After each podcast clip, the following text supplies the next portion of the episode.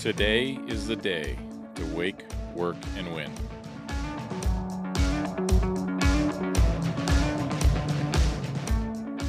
Welcome to the Standard.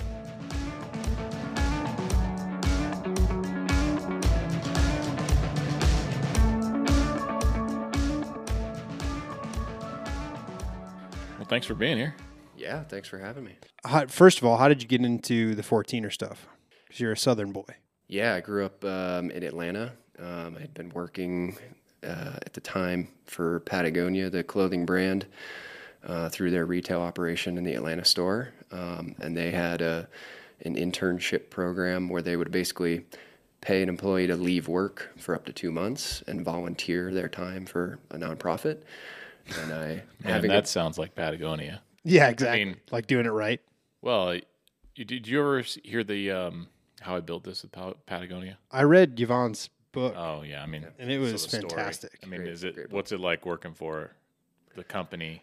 Different um, you know working for a retail Sure. employee you don't have the same flexibilities as you do like uh, you know the, the book that you read my people go surfing Yeah. talks a lot about like the corporate environment that they have of like yeah if you're getting your work done it's cool if you go the surf is surf is up like let's go down and surf a few waves and then come back or like take off to go do some epic uh, adventure like it's all encouraged at the retail level, like you got to be Yeah. there in, in you know day in and day out sort of stuff, and you're working the holidays. Um, but they still have a lot of programs, and they work on like developing employees even at that level. We just did an episode on like best and worst.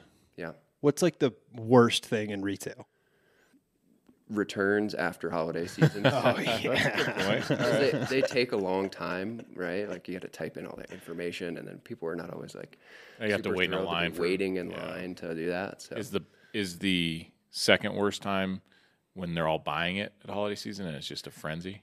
That's not so bad. I mean, uh, maybe it's a different like environment being at a Patagonia store versus a J.C. Penney's or a Macy or something. Like people were usually more respectful and like actually interested in engaging and having you talk to them about like the performance of the product and how it's going to work and that sort of thing. So those days would go pretty quick, which is Well, nice. Patagonia has the whole like lifetime guarantee, correct? yeah, the ironclad guarantee. Is that on every piece of clothing they sell? Yeah. So if you get a return, at least you don't have to deal with that, right?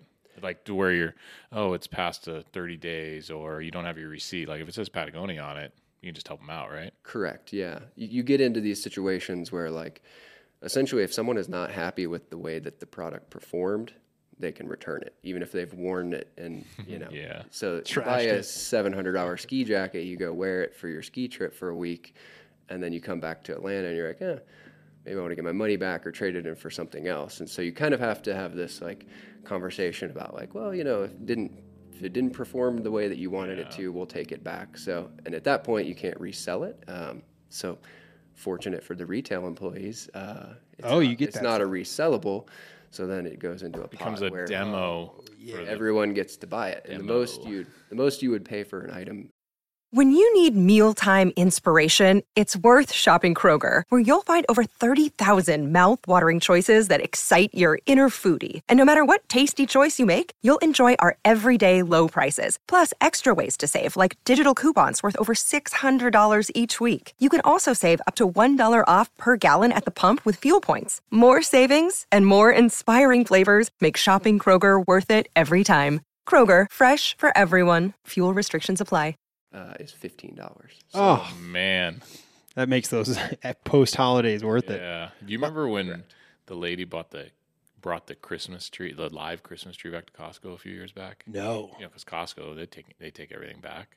I'm surprised you haven't You done remember? something. Do you like remember that? No, So she bought a live Christmas tree, and then there was, you know, somebody recorded it, and then it kind of went viral. But she brought it back and said it died.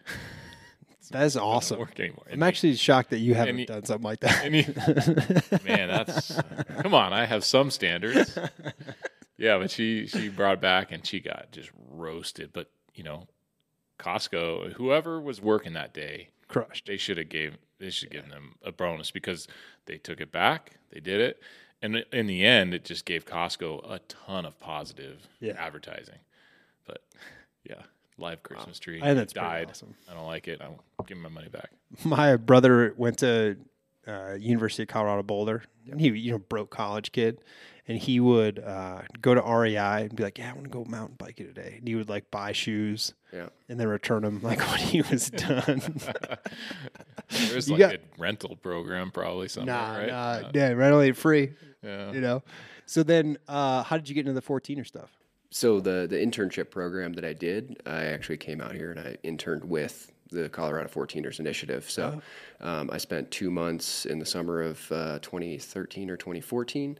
I was working, you know, basically I'd work one week in the office helping them with communications, uh, rebuilding website, um, just general kind of administrative tasks in the office, and then I'd get to go out into the field and actually kind of get experience. I'd work on one of the fixed site projects, or I'd help lead a volunteer project. What was your first one? The first 14er I did was Quandary Peak, and I think it was the first week I was out here actually. Oh no, kidding! Surprise! Yeah. Came from Atlanta, and now you're. Yes. Surprise. yeah, exactly. Uh, so I've done a few, and I'm always impressed that on the trail you get towards the peak and you'll see like a railroad tie or something like that that you know some dude had to haul all the way from the bottom. I mean, that's what you guys do, right? Like you guys are mainly doing trail maintenance. You guys like what else do you guys do? Yeah. So the two main branches of how the organization started was you know stewardship work, so trail maintenance uh, and hiker education as well. Um, the trail maintenance, yeah, we utilize um, all primitive tools. A lot of times we're working in designated wilderness areas, so you can't even run chainsaws. You're using crosscut saws. Um, so it's all primitive hand tools, um, moving rocks and lumber. Um, yeah, How do you get people to do that? uh, it's a it's a unique position. You know, you, we we do pay people to do the the position. There's professional trail builders that you know seek these jobs out with us, um, and then a lot of times the grunt work we're doing with volunteers. Uh, you know, less like skilled Interns. labor. You Yeah, can get get volunteers experience. to Yeah. move rocks and lumber for you. I mean, I saw on your website like you need years and years of trail building experience to to get some of those positions. Yep. What kind of training do you have to go through to like learn how to build trails? It seems like an easy thing, but I assume that it is not. No, the the people that are kind of at our upper level of like field programs have been doing this for over a decade. Um, I've got three people on our team that are in director and manager roles, um, and they've been working, I think, 12 to 15 years doing this sort of work. Um, a lot of times they'll start off, and, and where we kind of get our pipeline for new recruits is through um, youth corps. So there's programs um, all across the country for youth corps but they'll have kids that are anywhere from like 18 to 23 working on these projects um, and we contract them out so we have you know the really high highly skilled paid professionals and then they work alongside a youth corps crew Did a lot of these start out as game trails, or did you guys like say, "Hey, this is the best route up. Let's just do that"? so in 1994 when our organization was founded there were only two planned routes on all the 14ers we have 58 54 or 58 14,000 foot peaks in the state of colorado um, Pikes Peak had a planned trail, and Longs Peak in Rocky Mountain National Park had a planned trail. So everything else was socially created. People basically showed up to the trailhead and they took the path of least resistance, which, if you've hiked a 14er, especially one that we haven't rebuilt a new trail on, it's usually straight up, you know, fall line, kind of a miserable slog. Um, and then we go in and with help from the Forest Service, who is ultimately the land manager, you know, they're planning the new route over several years. And then we hire the staff and um, raise the money to actually build the new trail, which is incorporating switchbacks and utilizing rock structures and things to really fortify the, the soil and retain. So when you when you do this maintenance or you have a project going on, to get to the location that maybe you're working on, it could take a couple hours or more. So are you are are guys just staying on the mountain? Yeah. And then you're provide you know whatever the, the foods provide. Just I mean going up and down is just not feasible, right? Correct. This episode is brought to you by us. More importantly, our Patreon. And most importantly, our Patreon members. If you like what you're hearing, think about joining us. Head on over to the standard.us. And for as little as $3 a month, you can get extra episodes, discounts on gear, monthly conference calls. So head on over to our site at the standard.us. And remember to always like and subscribe back to the show. Yeah, we so we have fixed site projects, which are usually multi-year projects. Like we just started one in 2022 that's going to be about a six-year, 1.5 million dollar project. There's actually two groups of four people working on that mountain, um, and they live there over the course of the summer. So there's one one group of four that's working lower down in the timberline. They're dropping trees and cutting new uh, tread through the forest. They have a base camp that's set up down by the trailhead, and then they hike up to their work site each day. The higher crew, I mean, they work at 13,500 feet every day, so their their base camp's set up kind of right at tree line. Um, they're in there for eight days at a time, and then they're off. What's that, um, what's that camp look like? Is it a lot like you would see on, on say like documentaries with people hiking those larger mountains? You know, like like a, not I know it's probably not looking like Everest, but just like a base camp like that. Yeah, so they've got a large canvas wall tent. Um, I think it's usually 18 by 20, 20 by 20. That kind of serves as their like base of operations. They've got double propane burner stoves in there. They've got a kitchen table where they can eat and cut, prepare vegetables and food and stuff. That's surrounded by a big electric bear fence um, to keep Gonna all need that, that. stuff in. Yeah. I know they've got like water purification s- systems set Oh, I- up. and Like they've fully got- set up. yeah, a bunch of coolers with food and things. So those crews get um, packed in with the help of um, pack strings. So oftentimes mules, but uh, we've been recently using um, llamas as well. Um, so they'll pack in kind of early June, and then they work basically the snow-free months up high is June through the end of September. Um, and they work, yeah, like like I said, eight day hitches where they're they're on for eight days and they're off for five or six days, and then they hike back in. And each day, depending on how far their work site is, it could be anywhere from an hour and a half to two hour hike just to get from base camp to where they're working. I'm complaining about like That's your- my that's your commute. my truck's so Oh, there's cold. so much traffic. oh, I hate traffic. And it's like oh, I got a two-hour hike just to get. Just work. get to work. Right? Yeah, they're they're usually up at about three a.m. Oh, perfect, yeah. eating eating breakfast, and they're on the trail. Uh, Well, I mean, you want to get most of that work done t- before the storms come in, especially in the summer, If right? you're working that high on, Yeah. on these peaks, um, thunderstorms is a big issue. So they're trying to get in basically a full day of work before one o'clock and try and get Yeah, because then you got two hours. You're two hours from any shelter. Yep. Yeah.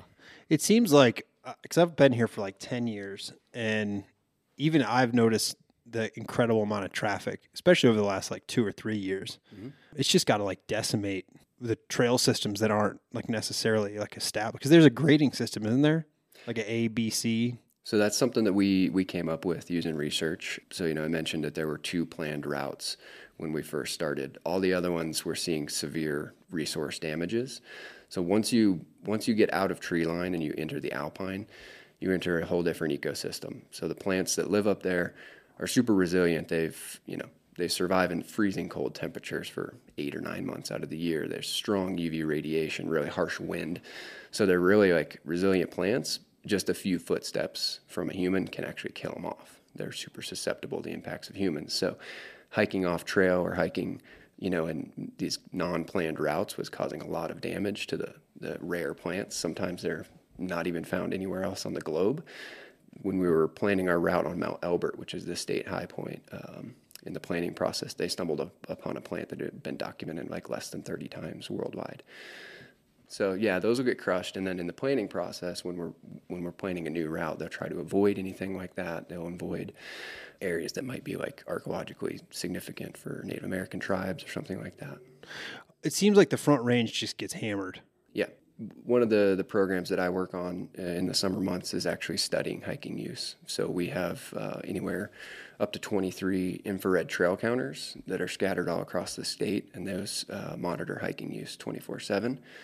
So in, in May and June, I'm typically driving around the state, hiking the mountains, installing these trail counters, getting them ready for the hiking season, and then in the fall we go and we pull them out before the snow comes. What kind of volume is like the front range 14? Yeah, I mean, what's last eight or ten years? What? And obviously the trend's going up, but like, what numbers, if you know, did you see?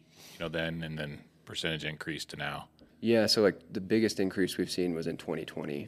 Obviously, like pandemic summer, there wasn't a lot of things that people could do, so everyone kind of flocked outdoors, and I think we saw that, you know, across the state. It wasn't just the 14ers. Like the thing you could do to be safe, nobody knew what was going on. Like you Yeah. can go hike outside.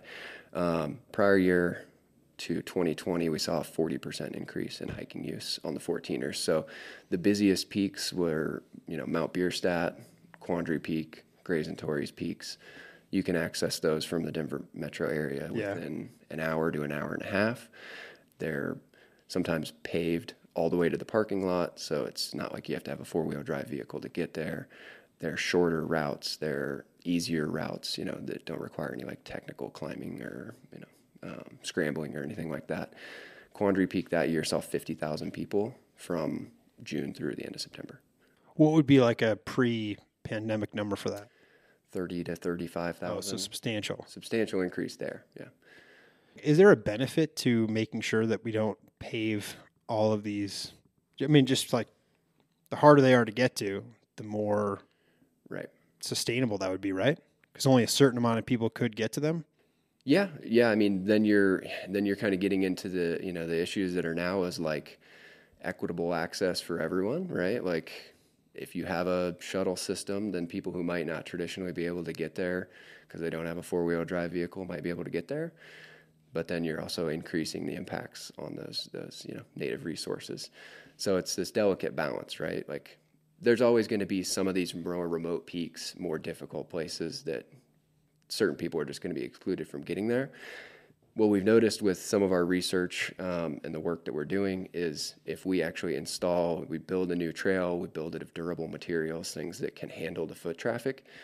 You can have a handful of routes where the, there is 50,000 people, and if there's a sustainable trail and we can have money to build it and maintain it, it can actually handle that sort of traffic. So I don't know if I'm down with the whole equitable thing for everybody. I think I'm not surprised. When Well- you said that, I'm like, really? All the way to to get Well- people access to trails? We're talking about that, you know? I'm just thinking about like Mount Huron's probably my favorite, Yeah, and it's a gnarly road to get up there. And then you usually have to camp the night before, get up early. It's freezing cold, and then when you get to the top, there's the sense of like I earned this, as opposed to like uh, even like a Grays and Torreys where it's a pretty mellow drive. You can get there. You can wake up at your house, drive up there, and and hit it. You just have a different like level. I, I think you need to suffer a little bit. Sure. You know, I don't know.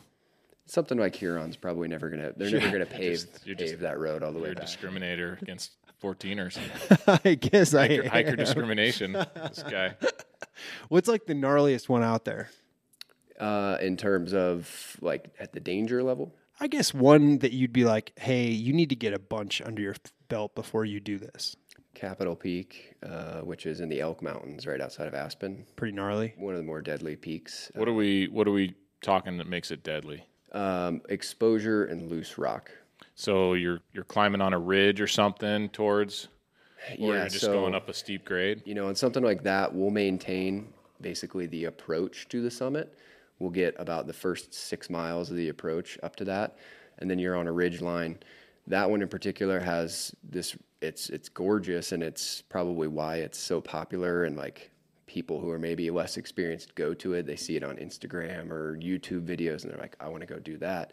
It's called the Knife Edge. It's a hundred, maybe two hundred foot long section where you're on maybe it's a foot wide, maybe it's 12 inches or you know, eight inches wide in certain sections, and on either side of you, it's a thousand foot drop. Oh. Um, So people straddle fuck it, you know, scoot across. I don't I don't want to do that. Bad. So, Have you I done sk- it? I, I'll probably never do that one. Yeah. And in particular, like the Elk Mountains, there's a handful of them which are require a little bit of this like high exposure climbing. Those mountains have really rotten rock. So a lot of times when people fall, it's like they reach for a handhold and that rock just falls off. So, will you guys go and mark climbing routes too, or is it you're just doing trails? Yeah, we're just doing trails. We don't get into any of the like technical stuff. One, it'd be be way too dangerous to have crews, paid people working up there, volunteers working up there. And two, like we do want to maintain like the natural kind of idea of mountaineering, right? Like So, route putting route finding is not something that kind No, of takes away from the romance of right. you know mountaineering. Yeah, and there aren't a whole lot of 14ers where you'd have to climb with ropes. You, you could do Capitol Peak with a rope. Do you, do you guys, uh, when you guys are doing your route planning, um, take into account like evacs, um, like evacuating injured people off of mountains and stuff like that? Not particularly. No. Um, we we work with a lot of those rescue groups, though. A lot of those are volunteer-based rescue groups. Um, we've worked with them to try and help, you know, raise awareness. They've done interviews for us on a lot of our educational videos on YouTube to talk about all sorts of different topics, you know, preparedness and weather safety and that sort of thing. It's funny when you're going and you're at the trailhead and you see people in jeans and they're holding like a half-filled plastic water bottle. You're like, oh know man, what? you are not making. We're gonna do a 14er, and I'm gonna show up like that. Just go, just, Doc. So- just cause. I love this dude. So we're I he paced me during the Leadville 100 last year, and uh, so he picked me up at mile 60. I'm like, I'm toast. I just got down from Hope's Pass for the second time, Yeah. and uh, I roll in, and I'm like, can't wait to get a pacer. He shows up and he probably doesn't have it here, but it's like this computer bag. It's not a computer Compu- bag. It's actually a rucksack, but I It's a just put my computer in it, so computer he likes to call it a computer bag. Whatever. Call and, it a computer. and his fire gloves Okay. as so I, I, I got what we call what we call the station. I got bitch hands and feet, more or less. But uh, rain out. I mean, more or less. I mean, they just go white. So the cold just crushes me Okay. until they warm back up. he's like a Great Dane, man. So you the body was not to mess with him and like you know get into his thing. No, that's just me. That's what I do. Yeah. Well, if you think about it, like m- I don't think humans were meant to be his size. So the infrastructure inside your body is not built to bring heat all the way to them fingers. Sure. yeah. So I had uh, what did I what did I have? I had uh, shoes. You didn't like my shoes either. Thought I had like boots on or something like that. 'Cause I Oh, ran- did you? Yeah, because I ran in those. Chacos. Yeah, you exactly. didn't- You didn't, like, you didn't like those. No, but I- I'm going to show up in jeans and half a water. I can make it on half a water bottle. I just, you know, you see those people who are like, oh, you don't Yeah, stand no. a Oh yeah, for sure. Yeah, especially on the front range 14ers, you can show up. If you're going on a weekend, you're going to see a lot of people that are unprepared. What do you think is like a good pack out for a 14er? Like, what would be some things you'd be like, hey, you definitely need to have this stuff? Oh, extra layers for sure. I mean, for me, I I just know my body, having spent a lot of time out there and it up at 14,000 feet. Like, I need to drink a lot of water, otherwise I get headaches and kind of like neck pain and stuff. So Yeah. I I usually drink two to three liters of water. Usually it's two liters of water and like an extra liter with electrolytes or something like that. Extra food. Um, you know, I always have a rain jacket in the backpack, and usually I'd never even pull it out once. So it's just the sort of thing that lives in the bottom of the backpack Yeah. you know, being that we are kind of more knowledgeable, like we, we carry first aid kits and I've always got like extra food and stuff like that. I'm probably one of the people you look at and you're like, are you staying overnight here? You know, got like so much gear. So it's like, it's just extra weight and, you know, it's good for training. When do you, because you got a two year old, right? Yep. When do you think you'd bring your kid on something like that? Uh, to go like to go to the summit next couple years, maybe like Oh, so young. when he maybe when he could actually like be able he talks now but like could verbalize if he's feeling hey i don't feel so good or i have a headache or like something Right. like that where he could tell me that he's not feeling good throwing him in the pack and, and carrying him up right now at 30 pounds would would not be the most enjoyable so if he can at least hike a little bit of it on Right. his own that could be cool too Well, there's this So breakover point though, because if they're then they big enough to walk, they don't go in the pack yeah yeah. Well, but then they're too big to carry if something goes wrong. Oh, you know? Oh, yeah, you're at the what I'm top and they're like, I'm "Hey, I- tired. I, we did it. You're not- I- You're like, well, you're only halfway, buddy. right Yeah. We got to hike all the way down this thing. Yeah, if they decide they want to quit. It's gonna be miserable. Is there a good like starter 14er if you're coming from out of state and you're like, hey, I just want to knock one out? And you, like people, we were talking at the station, like a lot of people will go to Longs yeah because it's no, close and they're like, dude, this is one of like the deadliest mountains we have.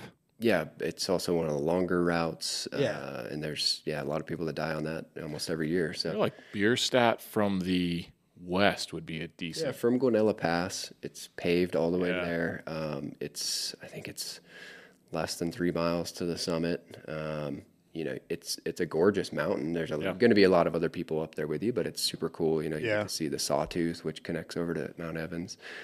Um, that's typically a first-time 14er. Grays and Torreys is a, a pretty uh, high traffic peak because you can, if you're feeling up for it, get two peaks in the same day. Yeah. Quandary Peak, right outside of Breckenridge, again, paved trail access. What about Evans from like Echo Lake? Yeah, I mean, be a good that's easy. It's kind of easy, isn't it? Yeah, for sure. Yeah. I think Sherman was my first one. Yep. And that one was, I thought, super short. super, e- super short, super easy. A little bit, you know, you don't you don't have to have a four wheel drive vehicle, but definitely further out to get to. So Yeah. I would say most people's first 14ers probably Quandary or Bierstadt, something like that. It's the other thing I love is seeing people driving up the trailhead in like this rented Honda Civic. And I'm like, oh man, Hertz is going to be pissed at you. Get the insurance. yeah, yeah, exactly. Yeah, I was behind a guy in a you know four door sedan a couple years ago, and like literally he'd stop every few feet and he'd get out and like look at a rock to see if he could drive over it, Oh, and he'd boy. get back in. It was like, Oh, that is infuriating. It'd be taking a long time to get up here if you're going to do that for every rock. So the initiative. Yep. I mean, other than trail, like building trails, maintaining trails, and then you talked about like ecosystem preservation. Mm-hmm. What are some of the other goals or initiatives that like the company works on? So education's a big one for us. Um, we utilize volunteers and staff on the mountain to educate people about leave no trace ethics, like responsible recreation practices. Um, we have volunteers that'll sign up over the course of the summer to go out for like three or four days, and they essentially just hike the mountain. Oftentimes, they'll start at the trailhead and kind of let people get get going on the mountain, and they'll talk to them at the trailhead about like, hey, you know, like you're entering this different ecosystem. Here's why it's important to stay on the trail. Like if you've got a dog with you, you know, there are pika and marmot and things up here that don't really have natural predators like a dog. So we need to keep your dog on a leash. That's like there's also mountain goats and things that could attack your animal. So um, just general education on the mountain. Um, that's expanded over time. We've got a, a YouTube library now with um, almost 70 educational videos where we talk about alpine ecology and wildlife, um, avalanche safety, introduction to climbing some of those harder peaks. Like, what do you need? You know, helmets and additional equipment that you might- might need to go to class three, class four peaks. And then, you know, we help design trailhead kiosks and things like that for the Forest Service. When you say class three, class four, is that the Yosemite system or what? So the way I always think about it is, is like most of the 14ers are probably class two, which means you're kind of on two feet the whole time. You're never going to have to encounter any terrain where you're using your hands to scramble or something. Yeah. I think of class three as like there's probably often times where you might be using a third appendage or a limb to like hang on to a rock or help boost yourself up over a bigger boulder. Class four, you're probably going to have four points of contact, maybe both hands, probably more exposure, um, potential. Like if you were to fall, you're Yeah. getting seriously injured or So that's or like longs. Um, that would enter into probably class three, maybe low class four terrain, Okay. depending on the route you do. There are class five routes on Longs Peak. Uh, class five, then that's when you get into the Yosemite ranking of like five one, five nine, and that's like difficulty of climbing with a rope. You talked about encountering wildlife, and before we started, we were talking about Waterton Canyon, which is like a something I've found relatively new this this summer, and uh, they have these bighorn sheep that will just walk the path, and you have these people who just got here from Yep. out of state, and they'll come right up to these things, and I'm like, man, this thing could kill you in a second. Yep. and people just don't have an appreciation for like yeah wildlife is it's really wild out here.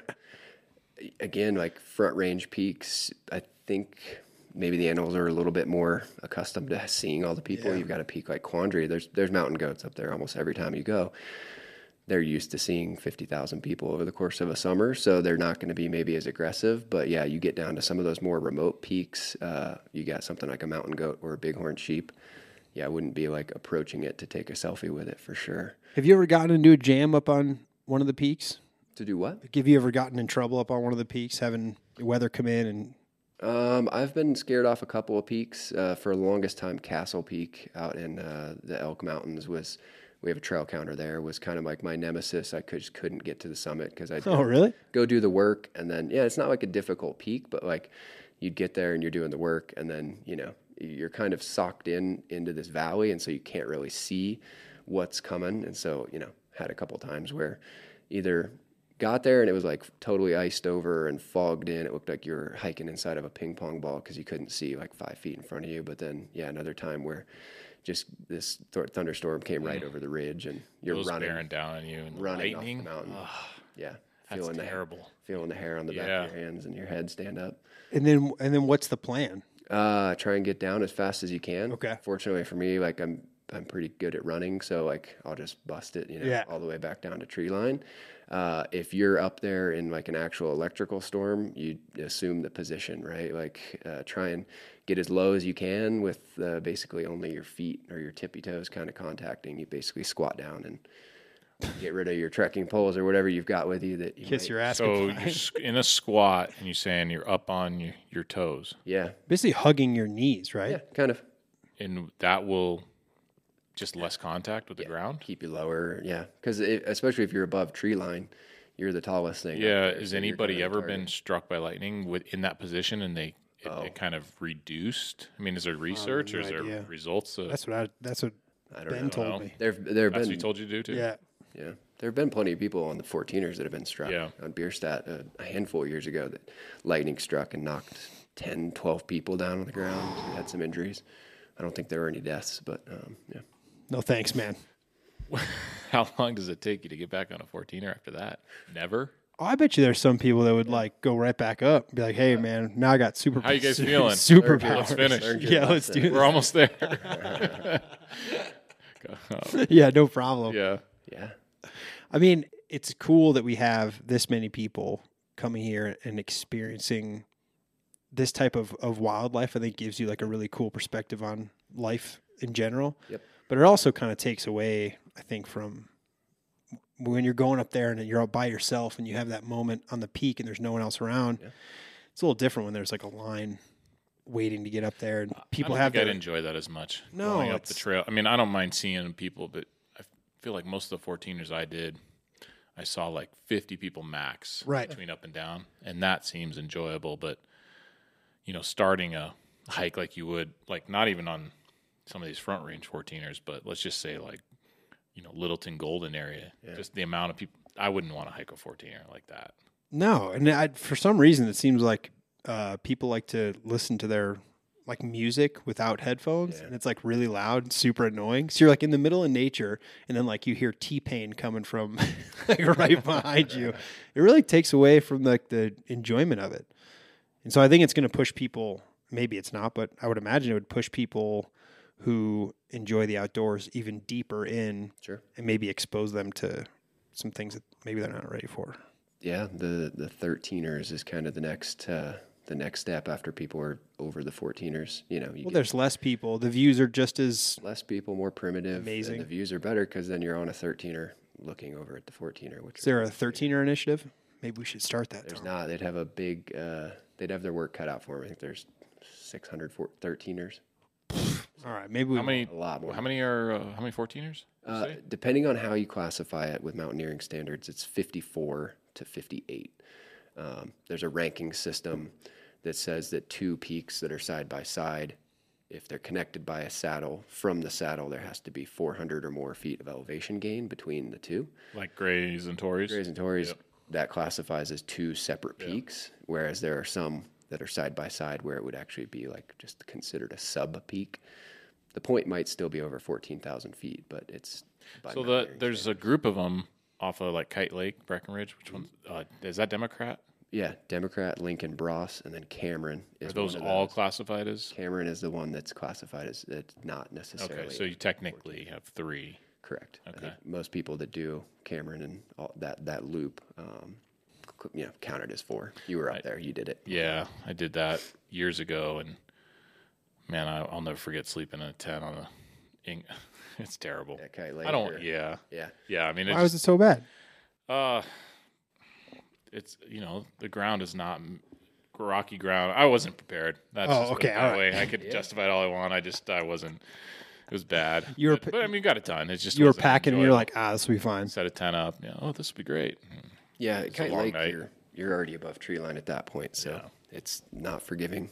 I mean, actually, the weather didn't- and- It didn't get that bad. It was just more or less asleep. Uh, you know, I just wasn't prepared with uh, Sure. taking care of the ground. Some of those 14ers are on like the access is on private property. Is that right? Correct. Yeah. So the four that we just mentioned, um, the summit of Bross is entirely privately owned, and it's technically closed to um, public access. Who owns it? Uh, there's a family that's that's owned it uh, for a long time, old mining claims, um, and he owns a lot of a lot of the trails uh, crosses through private land on Democrat as well as kind of over by Lincoln. Um, so it's like this weird patchwork of private land and Forest Service land all throughout that area. I got to think with you guys that might be that is that a priority to like keep those relationships? So, So that's our next our next uh, kind of initiative that we've started jumping into um, in 2021. Um, the private landowner decided that he wanted to close access. So previously, you could go up Democrat, you could do Cameron, and you could do Lincoln, and then he asked that you skip the summit of Bross and you bypass it and come back down. So he he closed the access to the peaks from May through mid August. That's one of the probably five busiest Right. peaks in the Yeah. state. Typically would see 20 to 30,000 people. That year it dropped to like 7,000 people. Um, so we were in communication with that landowner, um, talking with him, the town of Alma, the Forest Service, another stewardship group, trying to help him figure out his concern was liability. You know, people hiking off the trail, finding an old mine and falling into it, getting injured and suing him. Um, that's legit. I would, Yeah, you know, totally. because of this day and age, it'd be like, well, this, we hiked through your land and you didn't mark it or anything, Right. even though they're they Yeah. could he could technically say they were trespassing, but who wants to even get into that? Yeah, so this this all like goes back to a case that happened uh, several years ago um, that kind of set a precedent for the Colorado recreational use statute. Previously, landowners had assumed that they had um, were absolved of liability because of this Colorado recreational use statute, and then it was somewhere down in the Springs uh, on one of the military bases. There's like a public path that goes through it uh, through the base. There was a, a divot or a big pothole on the trail. Some guy riding a bike, you know, crashed into it, got super injured, ended up suing the military base. And so that set this precedent where all these landowners were like, whoa, does Right. that mean that if somebody gets injured, we're no longer protected? And so a lot of people are kind of, that do have private land that crosses through our trails, cross through them, um, you know, spooked them. So people are, there have been numerous um, different private lands that have kind of shut down access to it. We worked with the guy on Democrat to help him figure out um, verbiage and put up signs basically of absolving him of the liability, notifying people like, hey, you're crossing into private land. Um, but yeah, we're we're kind of on that next level of trying to work with landowners to maintain public access, whether that's through um, easements or potentially purchasing some of that private land so that we can build trails through it and maintain it. Um, we actually own the summit of one of the mountains, Which one? uh, Mount Shavano. So for numerous years through our, our research program where we went in 2011 to 2013, one of my colleagues hiked all the routes. He took foot by foot detailed notes, Oh, uh, Jesus. GPS based notes of the trail conditions. So like, where is there severe erosion? How far is the source material that we need to like, you know, build structures? Where do we need to put a structure like a staircase or a rock wall? Where have we already built something and might need to be maintained? So we've got inventories of all the trails and their conditions. That's where the report card that you mentioned earlier um, comes in with like a letter grade and the the amount estimated to bring it up. So this this route, Mount Shavano, um, which is down by Salida, Colorado, was rated the worst worst route in the state, and it just continued to get worse. Basically, because probably 95% of the mountain or the trail is on national forests, so we could we could maintain that, but then a portion of it near the summit crossed through private land. So for us to be able to build a brand new trail and you know fix all these resource issues, the Forest Service wasn't going to let us do that because there's no way to do do the full trail without crossing through private land. So they just weren't weren't making it a priority. Um, so we then looked into like, well, what can we do? Started looking at um, the prices of like high alpine mining claims and what they were going for, and um, ended up raising fifty thousand dollars. We bought three of the mining claims, which we still own, and that allows us to reroute the trail, and we're building a brand new trail up there. So- ultimately. Are you guys concerned about? I mean, if someone trips over a log that you guys put up there, I mean, is that are you guys concerned about that stuff too? So we've got signs up there, you know, basically letting people know, like, hey, this is we own this land. Here's the plan. Ultimately, we we're going to donate it back to the Forest Service. It'll become public land. We're we're actually working with a legislator um, to potentially kind of make some changes to that Colorado recreational use statute as well. So hopefully that changes, you know, a lot of the the private landowner issues that they have. So So do the signs is that?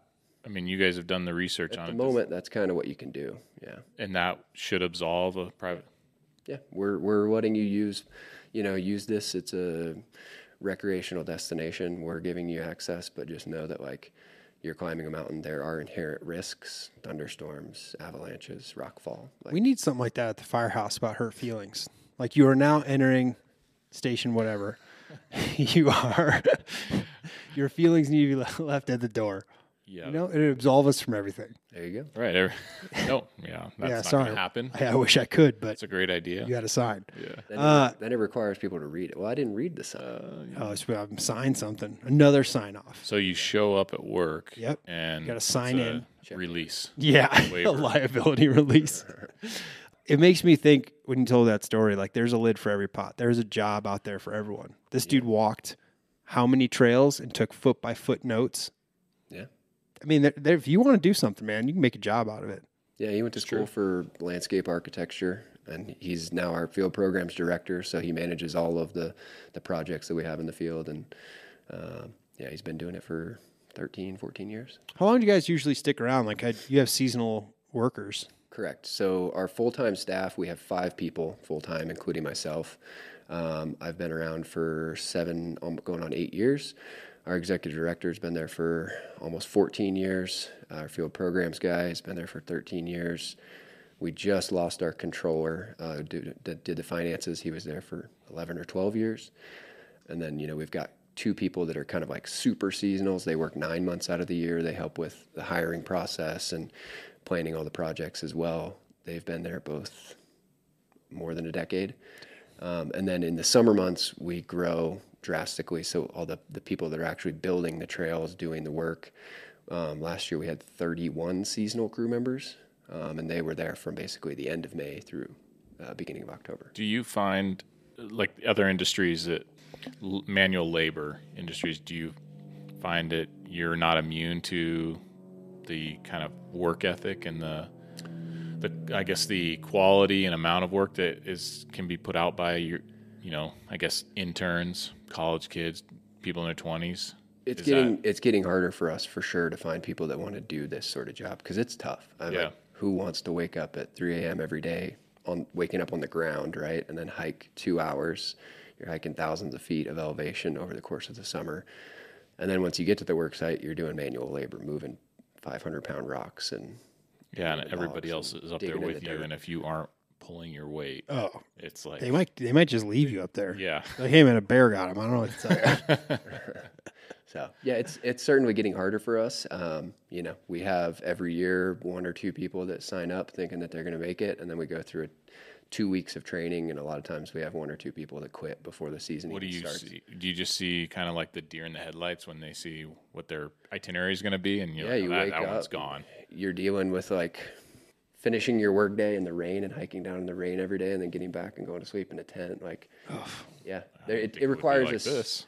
It requires a certain person that wants to do that sort of work, and we're we're struggling to find people that are one qualified to do it, um, two, but yeah, that, that want to do it for the the amount that we can pay. What about fundraising? It seems like everyone's Everything's donor based for you guys, right?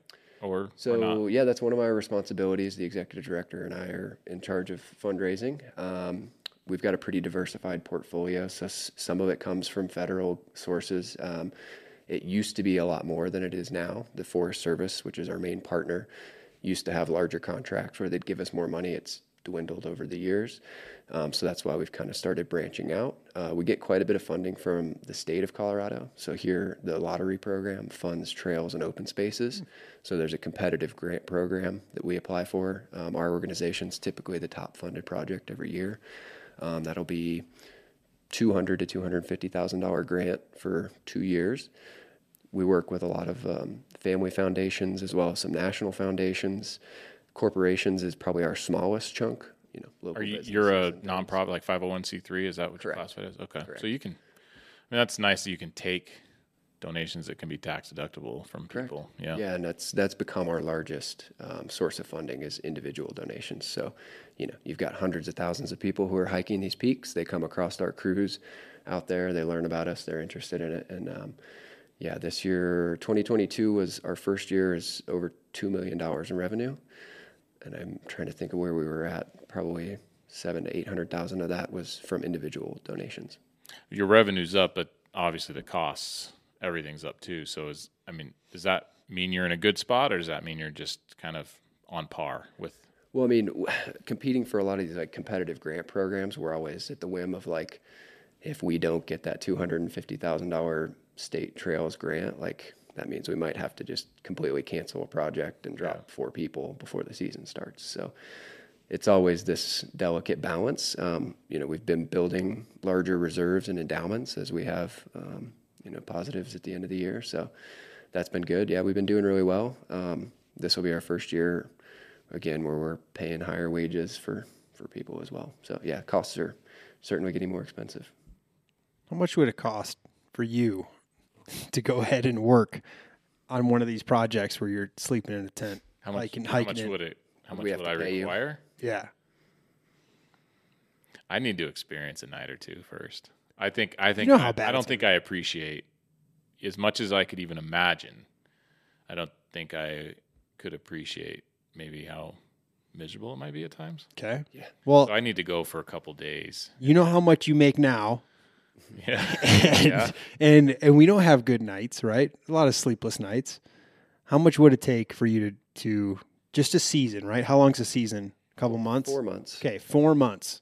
Living up. Craig, if it's below 50 degrees, It will be. probably. be I know night. every day, every night, pretty much. Give me a ballpark. I'm going to burn out those propane stoves in like two days. Of course you will. You're like, how do I get to 80 degrees in here? Can we just build a permanent pipeline up here? Give me a round. Give me a round number. How much would it take? Yeah. Like I have to do this? Yeah. yeah. Half what I make, maybe. I mean, I don't think I. I don't think that job probably. No, I'm saying like, how much would it cost? How much would it, it take for you to do that job? That's what I'm saying. Like probably. They get paid hourly. So if you're an intern, you're probably closer to like nineteen dollars an hour. If you're an experienced crew leader, you're closer to thirty dollars an hour. That's not bad. You get paid to sleep. No. Oh. okay, not like the fire department. Yeah, I'm gonna say that's a If you six. got paid That's to a six sleep, figure that might job for me. If you got paid to sleep, that would be, which would make it probably a six-figure job. Yeah, I just I'm I'm incredibly impressed with the people who are doing that for for the money that they're making. Yeah, I'm I'm too old for it now. There's only one person in our organization who makes six figures. That's the the executive director. So we're all doing this because we're passionate about it, Yeah. and it's not, you know, certainly not making a lot of money doing it. That's what's so cool. I mean, even like I think about uh, our buddy Ben, who's been on the show, and he works for Outward Bound. Yeah. It's like it is hard enough to find people to go out and do manual labor. Yeah. And then you add in the hey, you're going to be sleeping outside. You're going to be doing hard work all day long, and there's still people lining up. I mean, less than normal, or uh, I shouldn't say normal, less than there used to be. Yeah. But there still is like a group of people who are totally down. For sure, I'm very impressed by that Yeah. because I would not be one of those people. they burn out of it pretty quick. Like, mean, what's the t- what's the tenure of like a seasonal for, worker? For seasonals, probably like two to three seasons. We have some people that have been doing it for five to seven seasons. More more often than not, I think we've got people that maybe do one season and then they move on to something different. What do you think if uh, if people got like benefits? Do you think they'd stick around longer, like health insurance? Like what like you what you would get if you were a full time employee? So we do have quite a few benefits. We've um, pretty unique in that we offer free housing for our crew members when they're not on their project. that's so we have a remote base of operations up near Leadville. Uh, we have a, a cabin that's actually a Forest Service cabin with like where we keep our tools and store stuff, and then there's two yurts, so you can stay there for free when you're off. You know, we get per diem. There's health insurance. We're always at this like we're we're pretty competitive with federal jobs, so like working for the Park Service mm. or the the U.S. Forest Service. Those are easier jobs and they're longer duration. Even if it's a seasonal job, you know we have a really short window of time that's snow free at 14,000 feet that we can work. So we're always competing against people who have longer seasons, can offer those benefits um, because they have longer seasons. And like, yeah, you might work a little bit closer to the front range so you can go home at the end of the night and sleep Yeah. in your own bed and you're not at like a remote base camp. So It seems like Colorado has more public lands than a lot of other states. Sure. So does the Forest Service take care of what you guys do in the states that are pretty much all either government or or private? Yeah, I mean, as the federal funding for a lot of those programs, like the Forest Service, has you know gotten smaller and smaller over the years, uh, they require more on like stewardship groups, nonprofits, like our organizations. So there's a bunch of different groups in Colorado that do similar work to us. We're the only ones who work specifically on the 14ers. You know, there's volunteers for Outdoor Colorado. They work at local parks and some of the mountain trails, like in Golden area. There's uh, Boulder Open Space and Jeffco Open Space. So a lot of different um, stewardship groups here in Colorado, and we, we partner with a lot of them too. So 58, you said 14ers? Yeah. Around that.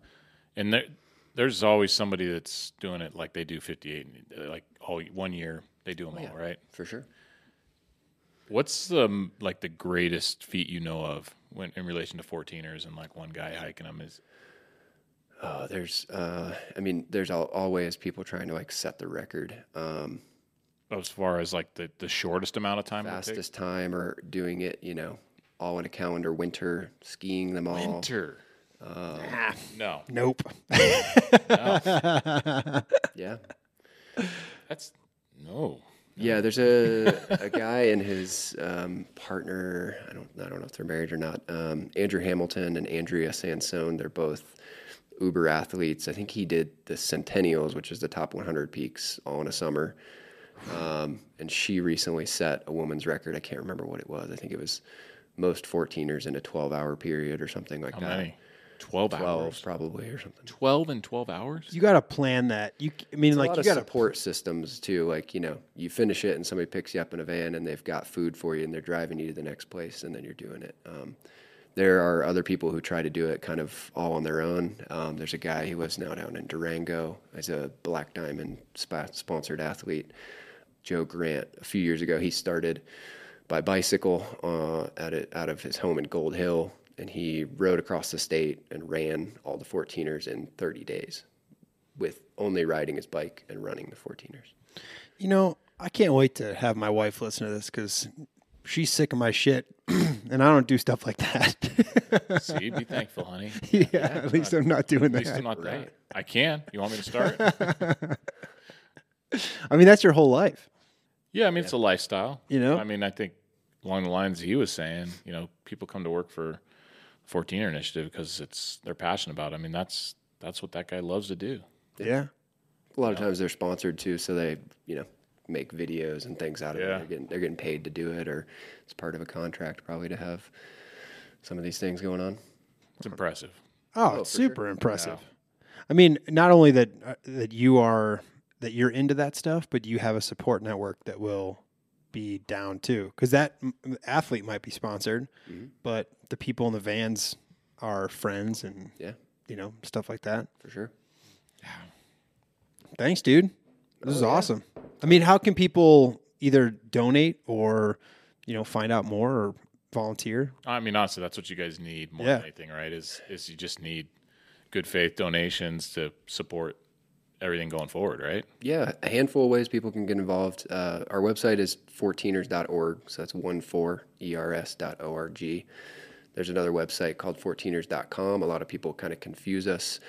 That la- that's a landing page for anybody that wants to get resources on, you know, what is the route that I'm supposed to be taking, what's the trailhead conditions. You can get basically day by day updates of, hey, there's snow in this part of the trail, there's not.